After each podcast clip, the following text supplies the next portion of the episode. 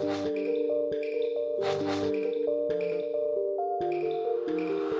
Всем привет! С вами Антон Камолов, и вы слушаете подкаст «Двигатели прогресса», который мы делаем совместно с брендом Mercedes-Benz и студией подкастов Brainstorm FM. Вообще в этом подкасте мы будем говорить с экспертами о технологиях, о технологиях в самых разных сферах. Я немножко инженер по образованию, поэтому мне эта тема очень интересна. Будем стараться разобраться в сложных процессах, размышлять о том, как благодаря сегодняшним открытиям изменится наша жизнь завтра.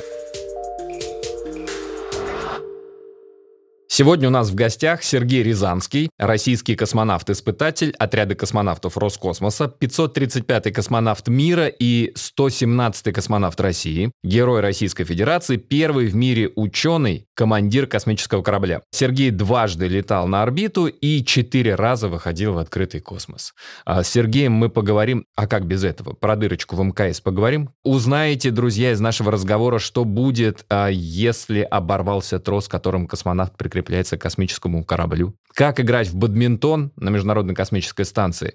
И если зачесалась нога в скафандре, то что можно сделать? В общем, будет интересно, слушайте внимательно. Сергей, здравствуйте. Добрый день. Ну, а, первый вопрос. Вы по образованию ведь биолог. Правда, я посмотрел, у вас, как я понимаю, и дед, и отец технари. Да, да, да. Влияние старших поколений. Как вы вообще попали в отряд космонавтов?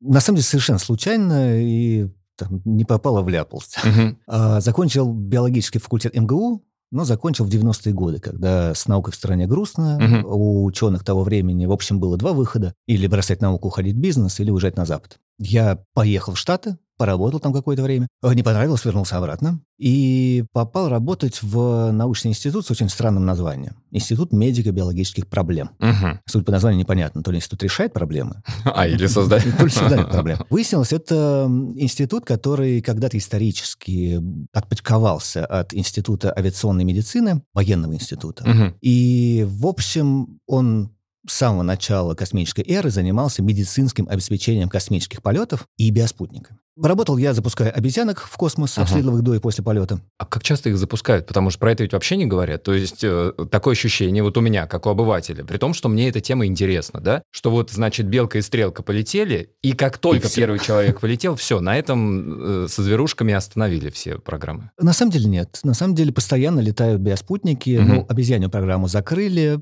если я не ошибаюсь, в 99 году, в 2000 году. Угу. Хотя зря. Программа была очень достойная и интересная. Но программу закрыли. Я чуть перепрофилировался, начал работать на более крупных обезьянках, на космонавтах. На приматах, высших приматах. Их до и после полета. А параллельно я занимался тем, что был испытателем космической техники. Опять же, зарплата научного сотрудника в 90-е годы очень маленькая, угу. а у меня семья, надо как-то обеспечивать. А две ставки, две зарплаты лучше, чем одна. Нашел в институте подработку, ага. потому что набирали молодых ребят, все, что отправляется в космос, должно быть оттестировано на Земле. Если ты проводишь эксперимент на человеке, предположим, на космонавте, угу. то ты обязан вообще в первую очередь проверить его на себе. Ну... И, и такое правило у нас было угу, внутри института, угу. что если ты ученый, ты должен попробовать на себе и посмотреть, что работает, что нет, что а... дискомфорт вызывает. Это скафандры или что? Это чего касалось? Беговые дорожки разрабатываемые угу. космосу, скафандры, костюмы Чибис, э, где Костюм Чибис это который на орбите.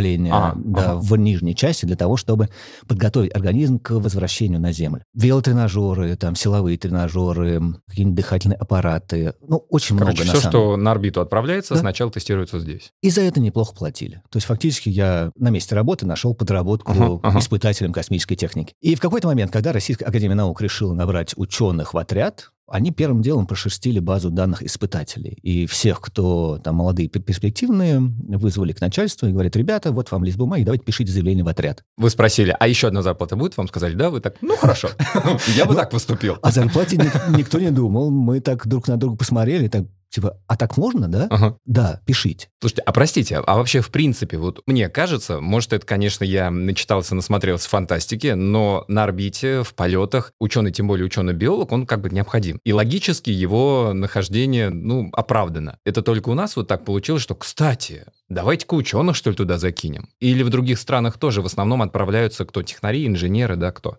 А в других странах в основном военные летчики и технари-инженеры. В НАСА были целевые программы по набору ученых, там, по-моему, сейчас в отряде у них три биолога, угу. по набору учителей, по-моему, сейчас два преподавателя. Преподаватели чего? Обычной средней школы, ага. которые попали по набору в образовательный проект, летают борт-инженерами, в общем, обычный астронавт, но у него как дополнительная нагрузка — это образовательные проекты, которые он ведет с орбиты, которые он ведет после полета, выступая в школах. Ну, это такая популяризация, скажем. Да, потому ага. что на самом деле это, это обогатит саму программу. Например, когда отправили врача в космос, Валерия Полякова, у него программа, по-моему, была там за полтора года 350 экспериментов. Угу. В итоге он по ходу полета выполнил 450, потому что 100 экспериментов придумал сам на борту. То есть ну, врач, именно как врач уже да. у него прямой контакт с испытуемым.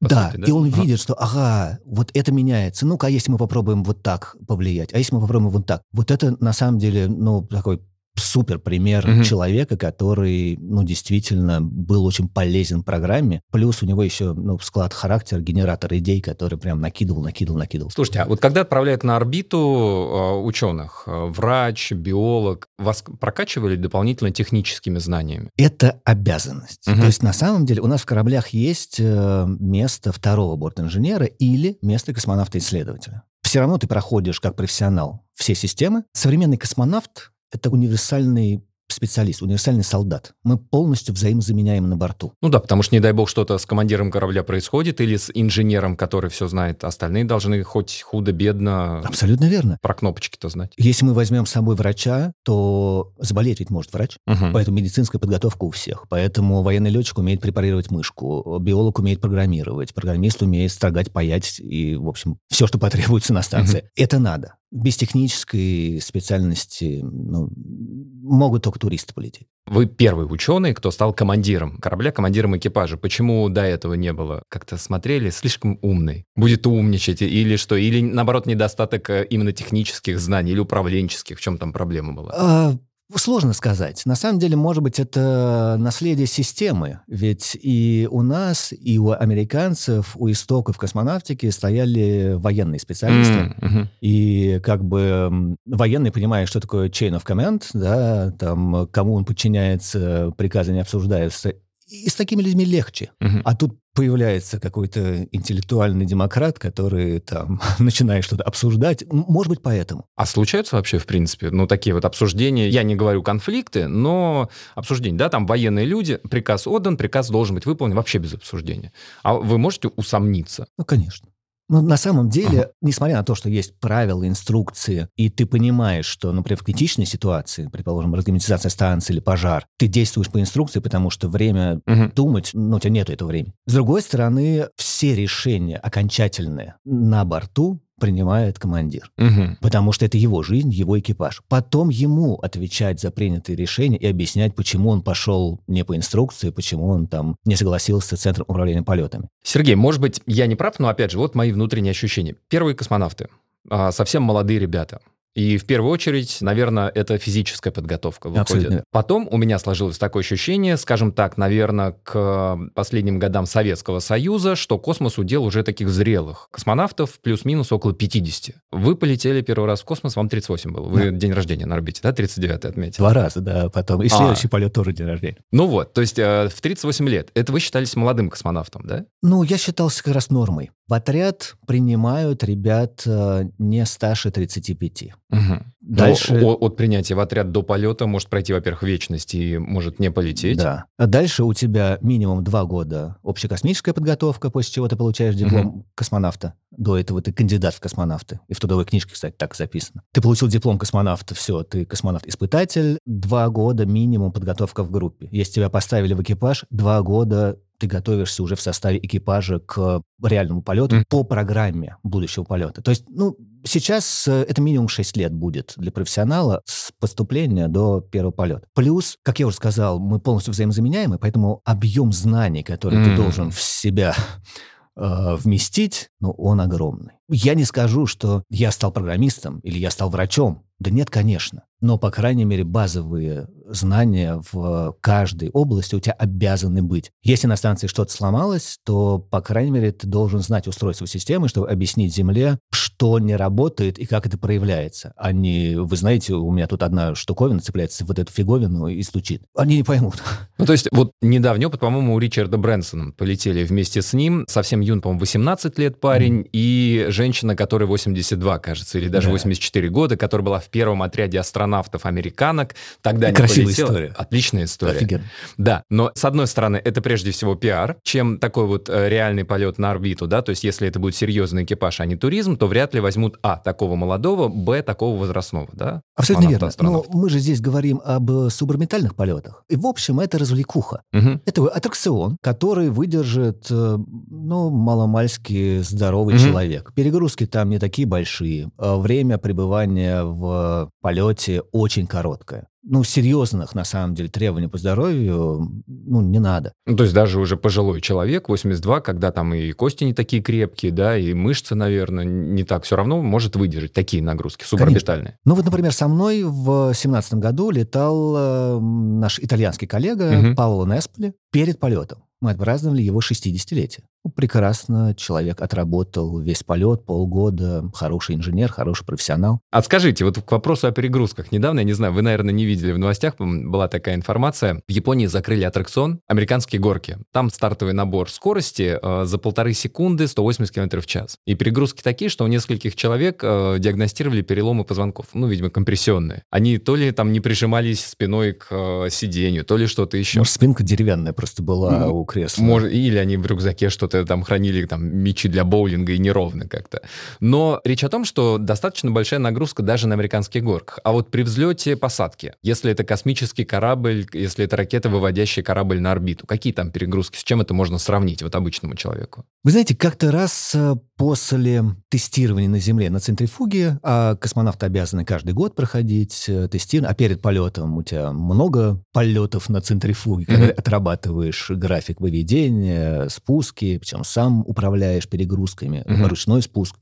Сколько управлял, столько же ты на себя и получил. И вот как-то после одних тестирований у меня было сразу после центрифуги свободные полдня. И я поехал в парк Горького на аттракционы. Специально с целью сравнить. А, вот сравнить. я только что ага. испытал, знаю сколько же, ну-ка пойду гляну, а сколько дают. И понял, что многие аттракционы дают э, 2, 3, 3,5 же. А при взлете? 3,5. 3,5 же? Да. А, то есть там, в принципе, достаточно плавный набор такой. Плавный набор. Единственное, что там, ну, некая такая площадка, ага. плато на аттракционах достаточно быстро спадает. Угу. Это здесь, ну, держится там 40 секунд. Но на самом деле это не тяжело. Я могу путать, но, по-моему, пилоты Формулы-1 испытывают там в районе 8, 8 же. Может да, такое да, да, быть? Да, абсолютно верно. У космонавтов такая перегрузка будет только при баллистическом спуске. Я когда студентам э, это рассказываю, и, там, они тоже спрашивают, а что такое перегрузка? Ну да, да, да. Я говорю, вы, вы слышали такую фразу «плющит и колбасит»? А, все. Вот, вот, вот. все. То есть Теперь понятно. на тебя наваливается на грудь ага. небольшой слон. То есть если ты выдохнул грудью, обратно грудью вдохнуть ты не можешь. Ага.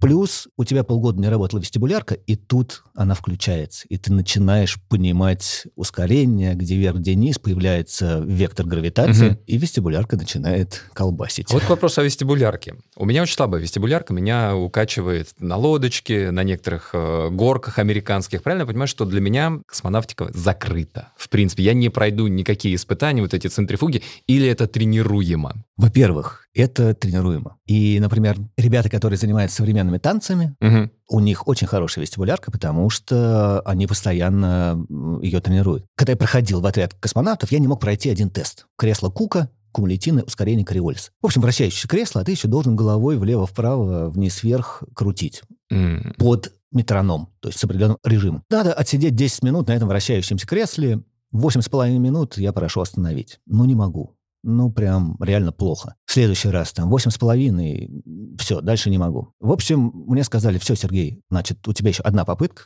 и дальше ты идешь нафиг. Ну, угу. вот, не прошел. Я пошел к самому главному специалисту К сожалению, он сейчас умер. Старый дед, ветеран Великой Отечественной, самый главный специалист по вестибулярке в Советском Союзе. Вот, пришел к нему, а он такой старый запойный алкоголик. Вот. Пришел к нему, говорю, Ильич, ну, выручай. Вот мне надо как Стопочку. Да. Он говорит, бутылку коньяка поставишь? Я говорю, Ильич, хоть две вообще. Ага. Ты мне только объясни, как оно работает. Вообще интересный мужик, там интересная история. Но он мне объяснил. Он говорит, вестибулярка 100% психосоматична. И он мне говорит, выключи мозг. Вот займи его какой-то задачей, потому что ты концентрируешься на вот этих неприятных чувствах. Вот э, я очень люблю яхтинг, угу. как э, решается на лодочке проблема с укачиванием. Как? Ты ставишь человека за штурвал. Ага. Все. Он смотрит на горизонт, он смотрит, как бы яхту не стукнуть, она же рентованная страховка обо что-то. И он не думает о том, что его укачивает. Через 2-3 часа его можно менять на следующего, потому что, ну, все, он уже адаптировался, прикачался, то, что там называется, как их смены говорят. Надо занять себя какой-то работы. В общем, что я сделал? Я пришел когда на тест, я говорю врачу, вас не будет смущать, если буду песни петь в голос? Он говорит, да пой, я вообще в соседней комнате сижу, и я говорю, я буду прям громко петь. Говорит, да пой, без проблем, мне пофиг. А я очень люблю на гитаре играть, песни всякие петь. И Вы вот гитару я... с собой взяли на кресло Кука? Нет, я просто выбрал, выбрал себе несколько песен, и, и прямо вот без перерыва их пою, кресло останавливается. Угу. Заходит этот доктор, я с возмущением говорю, а какого черта, я же не просил остановить. Он говорит, я время... не люблю эту песню. Он говорит, все время закончилось. И с тех пор меня больше никогда не укачивал на этом кресле. Интересно Интересно. Так, ну, про физически более-менее понятно, а вот психологическая совместимость, это ведь очень важно. У вас сколько получается? Пять с половиной, да, шесть с половиной месяцев э, да. был полет.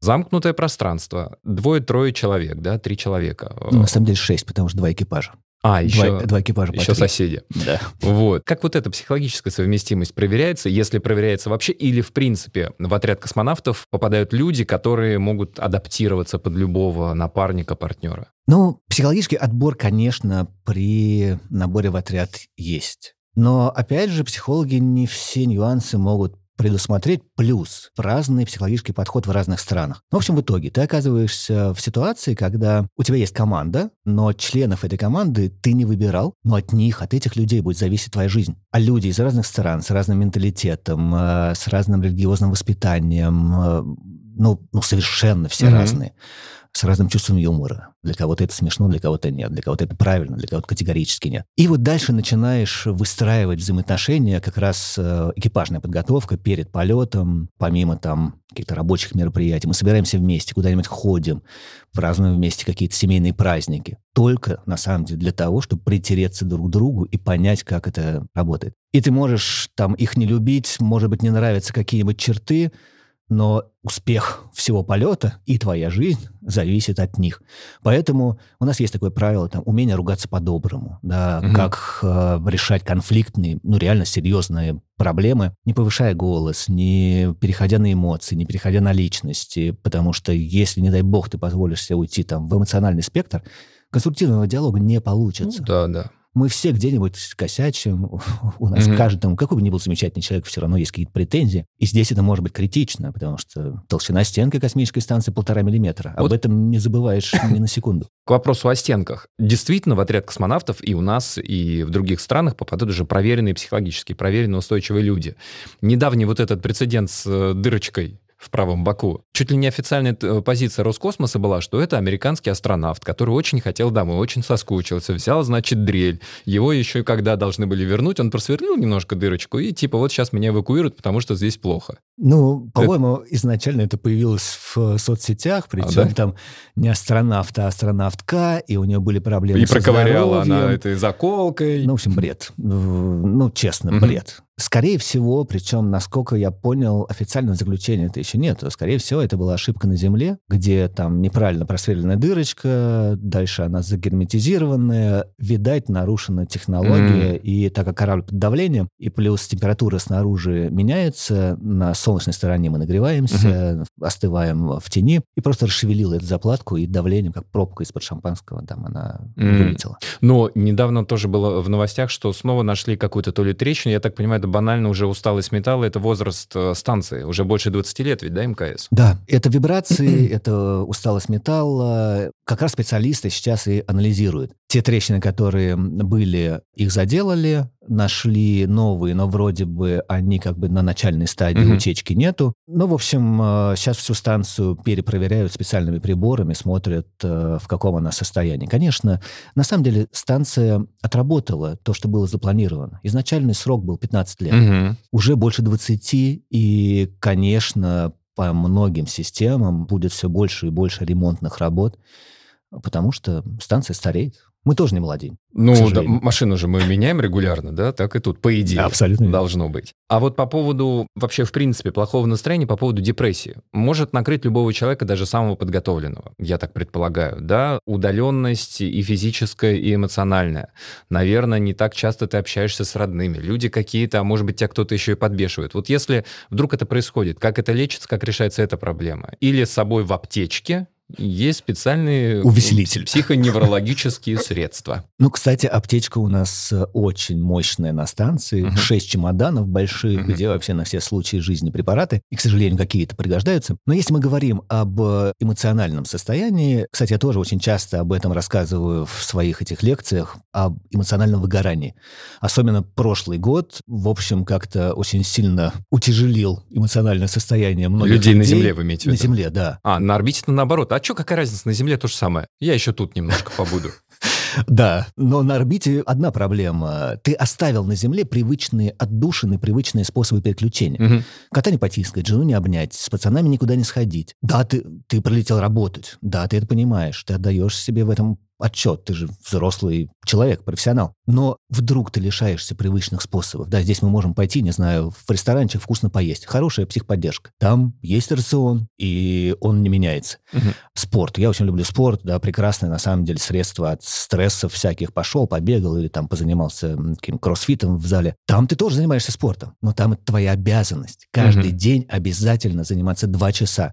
Чтобы не атрофировалась мускулатура. Да, и спорт перестает быть позитивной психоподдержкой, а становится угу. ежедневной Работа. тяжелой ну, да. работой. И случается эмоциональное выгорание. Оно случается у всех. Выглядит, э, в общем, э, это примерно одинаково. Человек меньше общается с командой, да, игнорирует там совместный ужин. Я потом поем. Он дистанцируется от коллектива, от которого он уже устал. Человек начинает позволять себе срываться эмоционально на коллег или на ЦУП там, Хьюстон, mm-hmm. what the hell, и так далее. Да, там больше времени проводит у себя в каюте. Это случается, но надо понимать, что именно поэтому надо экипаж вместе собирать, там, праздновать дни рождения, а давайте сегодня фильм посмотрим все вместе, а давайте устроим матч по футболу. Я нашел мячик поролоновый. Такая ну, барбекю движ... давайте. Такая движуха mm-hmm. на станции, когда взрослые мужики носятся в невесомости, там, два люка как ворота, играют в космический футбол. Как-то мы с э, моим коллегой Сашей Мисуркиным нашли две бадминтонные ракетки. Нашли, простите, на орбите? На орбите. Ну, случайно, просто в чулане, да? И там устроили... Валялись ну, старые так. дневники какие-то школьные. Там, кстати, много, много чего интересного есть. Антресоль, короче. Вот. И полетели в японский сегмент, он самый большой, самый ага. такой незагруженный аппаратуры, и устроили матч по бадминтону. В общем, это был такой фан, что мы перебудили бедных американцев, которые успели лечь спать. Американцы а японцы были на орбите вылезли. в тот момент? Нет, не было. Сегмент был свободен. Ага, а ключ был у вас, да? Там, или он там под, под ковриком. Там под ковриком перед дверью.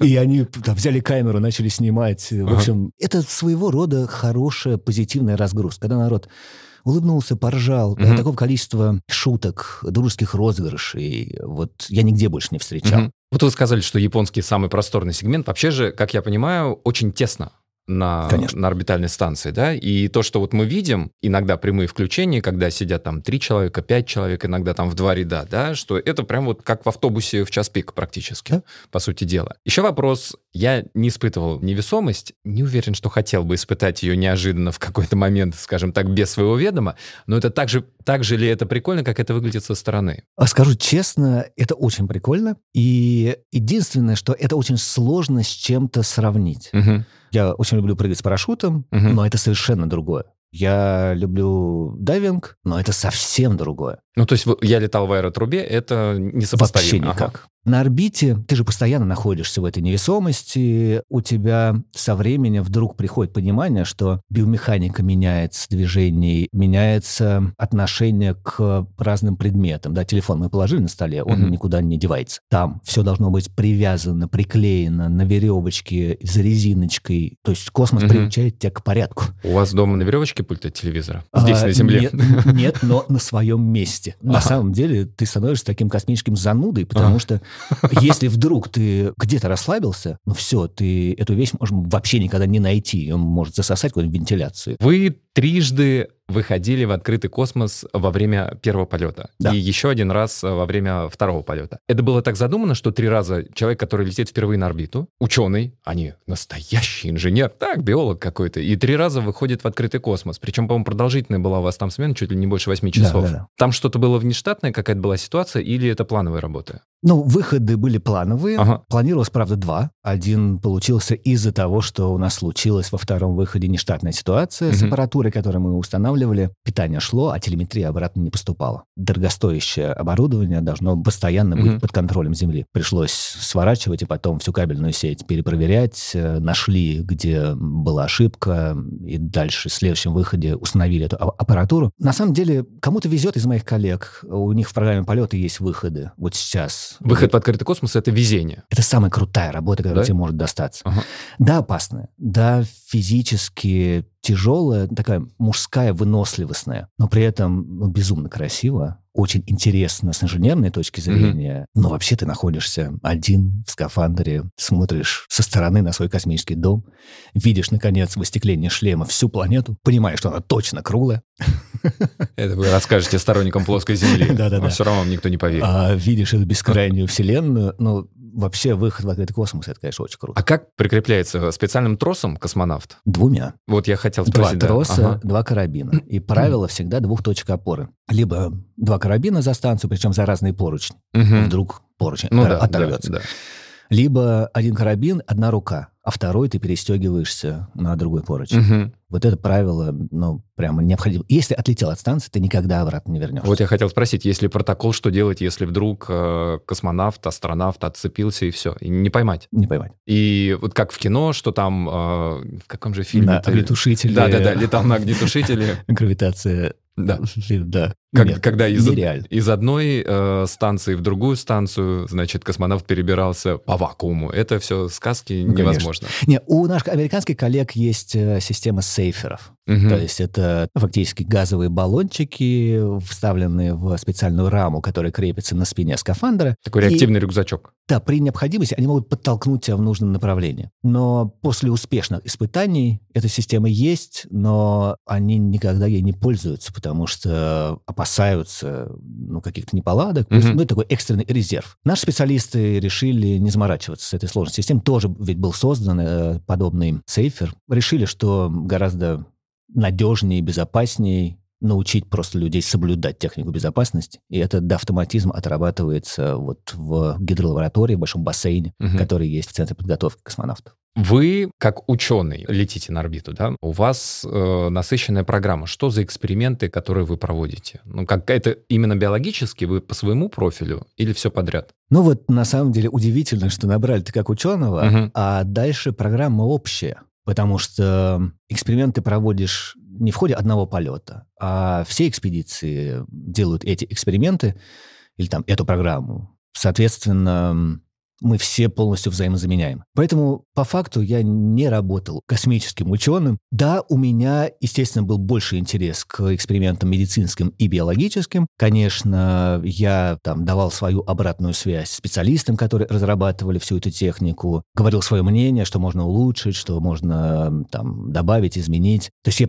потому что я больше погружен в эту проблематику. Эксперименты по физике, по химии я тоже делал, но я не специалист. Mm-hmm. Да, мне, может быть, знаний не хватает в этих областях понять, э, как можно модернизировать эту аппаратуру. Там, я могу сделать по инструкции, но не всегда я могу что-то умное посоветовать. Здесь биология с медициной, конечно, это было интересно и прикольно, и, и полезно. Я вот, э, когда смотрю на современную космонавтику, с одной стороны, это очень круто, да, и если посмотреть, допустим, из э, начала эры космонавтики, да, вот в сегодняшний день это абсолютная научная фантастика. С другой стороны, я понимаю, насколько ограничены технологически, насколько ограничены возможности да, современной нашей цивилизации, что а, полететь куда-то, искать доступные для проживания планеты, это невозможно. Главная проблема — это радиация, которая на орбите еще космонавты защищены магнитным полем. Другая проблема техническая — нет таких мощных двигателей, которые бы в каком-то обозримом будущем да, а, могли бы привести корабль к другим звездным системам. Либо это будет очень продолжительный полет. Проводятся же эксперименты, которые, ну вот, предположим, предположим, будет такой продолжительный полет, несколько поколений. Значит, эти поколения должны сменять друг друга. Значит,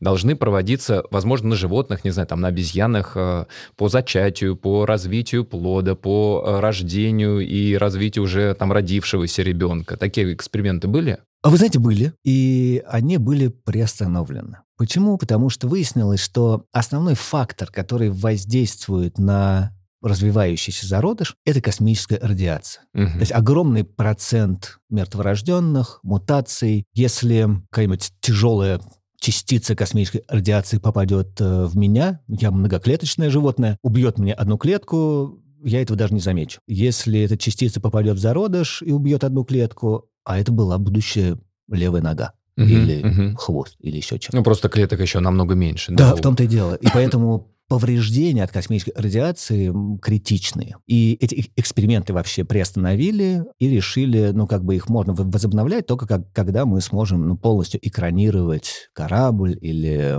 лабораторию, лабораторный бокс, в котором проводятся эти эксперименты. И это даже на низкой орбите радиация влияет, да? да? То есть где Земля защищает более-менее. Да, а на высоких mm-hmm. это будут э, еще большие дозы, еще большая опасность.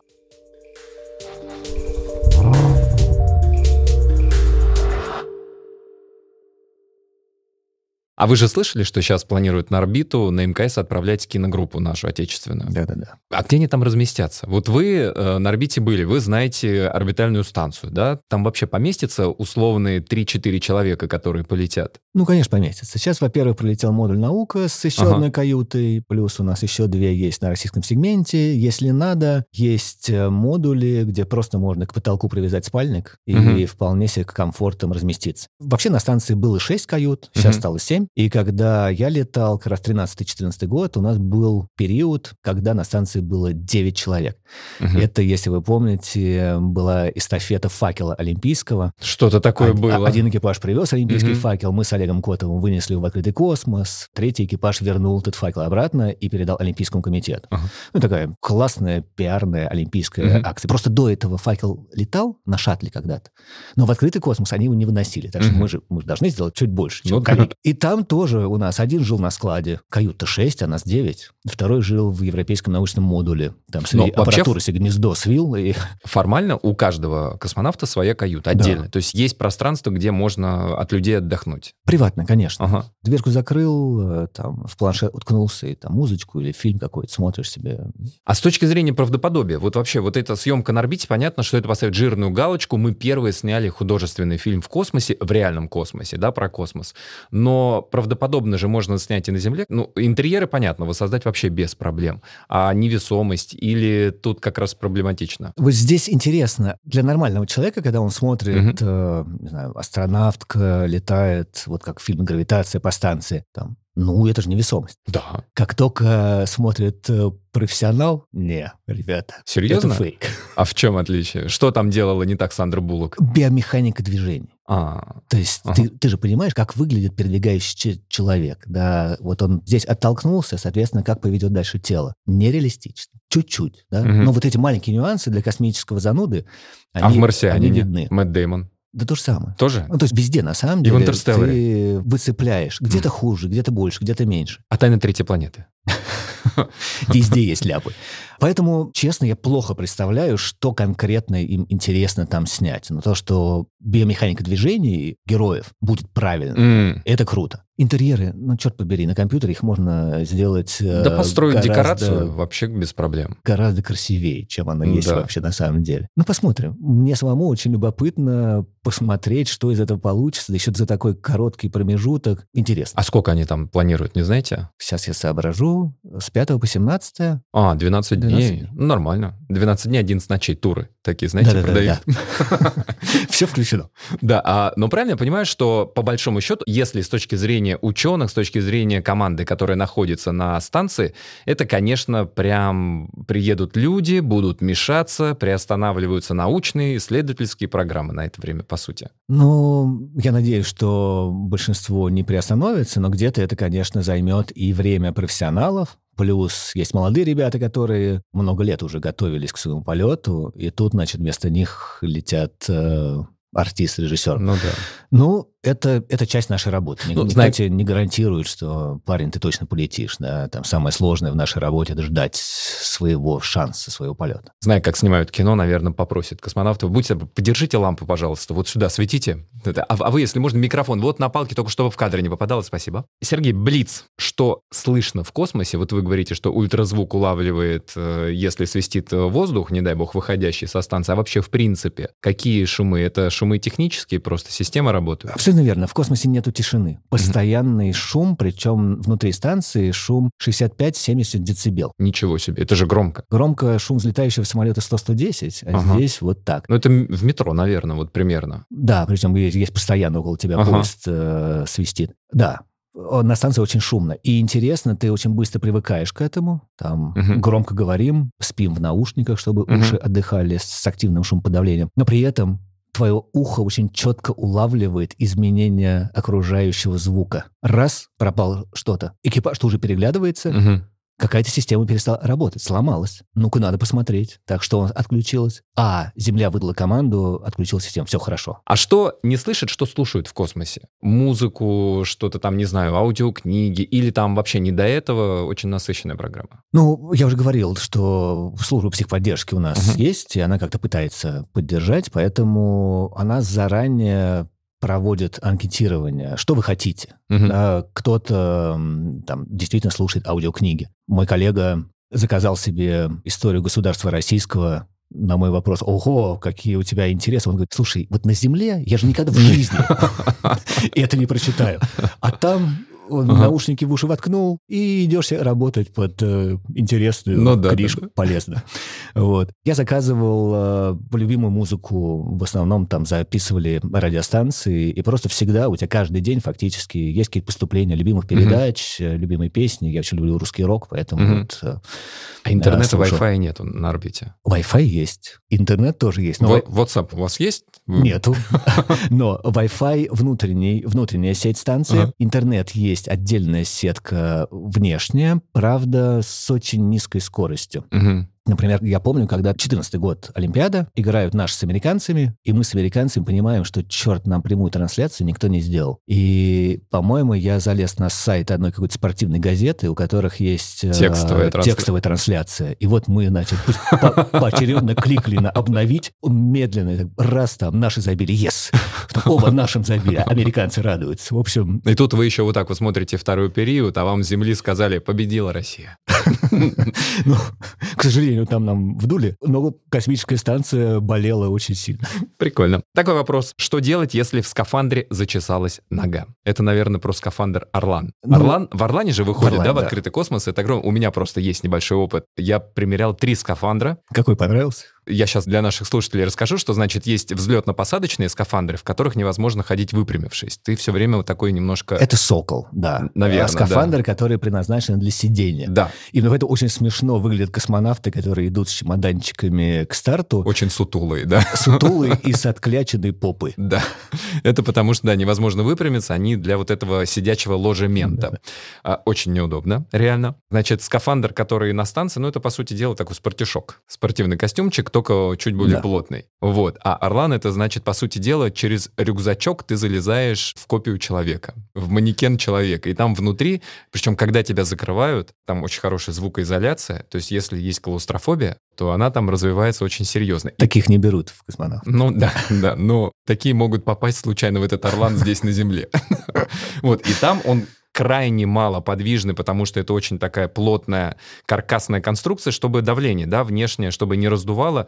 Э, Наоборот, внутреннее. Внутреннее а, давление, чтобы да, да, ничего да, нету. Да, чтобы и, не раздувался скафандр. Да, именно поэтому стальная кераса, угу. чтобы не повторить э, историю Алексея Архиповича Леонова, вот когда у него раздулось. И он не мог а, войти обратно очень, в люк. Да, очень такие плотные регулировки рук и ног, угу. которые регулируются под каждого человека. Но на самом деле да, если вас надували в этом скафандре? Нет, то просто поднимали на лонже, все. Ага. А, на самом деле, когда ты заходишь, да, ты его надуваешь. То есть mm. у тебя появляется избыточное давление, а значит, у тебя появляется избыточное пространство. Mm-hmm. То есть ты не натягиваешь его как колготы в детстве. Не-не, это, это здоровая такая, да. Поэтому если почесалась нога, то у тебя есть внутри Из рукава руку вытащить в штанину? Не у всех получается, угу. у очень широкоплечих нет такой возможности, но ногой можно... А, а стенку скафандра? А стенку скафандра почесать. Ага, так. Можете ли вы коротко переубедить сторонников плоской Земли? Ребята, не учите физику в школе, и ваша жизнь будет наполнена чудесами и магией. Понятно. А какой в космосе главный страх? Помимо того, что вы все время помните, что полтора миллиметра стенка станции. На самом деле, как это не удивительно, вот к этому ты привыкаешь, ты смиряешься. Uh-huh. Там опасно для жизни есть, но да, это часть твоей работы, это оправданный риск. Чаще всего самый главный страх — это подвести людей на Земле. Своих инструкторов, которые вложили в тебя часы работы, свою душу и так далее. Подвести разработчиков эксперимента люди годами все это разрабатывали, сделали дорогостоящую аппаратуру. Если ты где-то накосячишь, то ну, ты пустил под откос работу там огромного научного коллектива. То есть есть огромная пирамида из десятков тысяч человек в разных странах. Ты на самой вершине, и именно поэтому у тебя самая большая ответственность не подвести вот этих, которые работают вместе на большую программу космическую. Угу. Сергей, наверное, последний вопрос. Если помните, что первое вот вам хотелось сделать и что вы сделали после возвращения из ваших обоих экспедиций, обеих? Пойти в душ. А, да, там же нельзя. Там салфетками, да? Полотенцами обтираешься, и понятно, что человек Э, привыкает ко всему, но на душ это хорошо. Вода не летает, вода падает. Это, это здорово. Поэтому каждый раз, когда там, э, понятно, ты сразу попадаешь в лапы врачей, много тестов, э, научные тесты, медицинские тесты, обследование твоего здоровья, мало ли, может, тебе надо сразу в больницу вести, ты там где-то повредился. И ты ждешь, вот когда они наконец скажут, ну все, свободен, у тебя есть время войти в душ. Физически тяжело дойти до душа, потому что вы вот там полгода у вас полет, а мышцы все равно, хоть и нагрузки, тренировки, все равно так или иначе атрофируются. Конечно. На самом деле, ну, поначалу не тяжело. Зависит от того, как далеко душ находится. Да, ну, да. немножко тебя штормит, потому что вестибулярка еще не очень да, работает. А на самом деле тяжелее всего становится где-то день на третий, четвертый, пятый, когда гравитация нагрузила все там мышцы позвоночника, в общем, то, что поддерживает нашу позу, а эти мышцы очень сложно натренировать, именно на них приходит угу. самая большая нагрузка, и вот там уже ты вдруг просыпаешься и понимаешь, что у тебя все болит. Просто от гравитации организм настолько отвык, что ему тяжело сидеть, даже тяжело лежать. Скорее бы следующий полет. Или в бассейн. Именно поэтому у нас mm. после полета каждый день у тебя бассейн и сауна. А бассейн, чтобы организм расслабился, угу. сауна для того, чтобы потренировать гладкую мускулатуру сосудов. И потому что там есть душ. Точно. Сергей, спасибо большое. Спасибо. Напомню, это был Сергей Рязанский, российский космонавт-испытатель и первый в мире ученый-командир космического корабля. Я надеюсь, вам наша беседа понравилась. Э, ставьте сердечки в Яндекс Музыке, комментируйте, обязательно комментируйте в Apple подкастах. И то, и другое поможет нам стать более заметными для других слушателей подкастов. А это значит, что еще более интересных гостей мы сможем приглашать в следующий раз. Кстати, можете в комментариях писать, кого вам хотелось бы услышать. Хорошего всем настроения. Пока.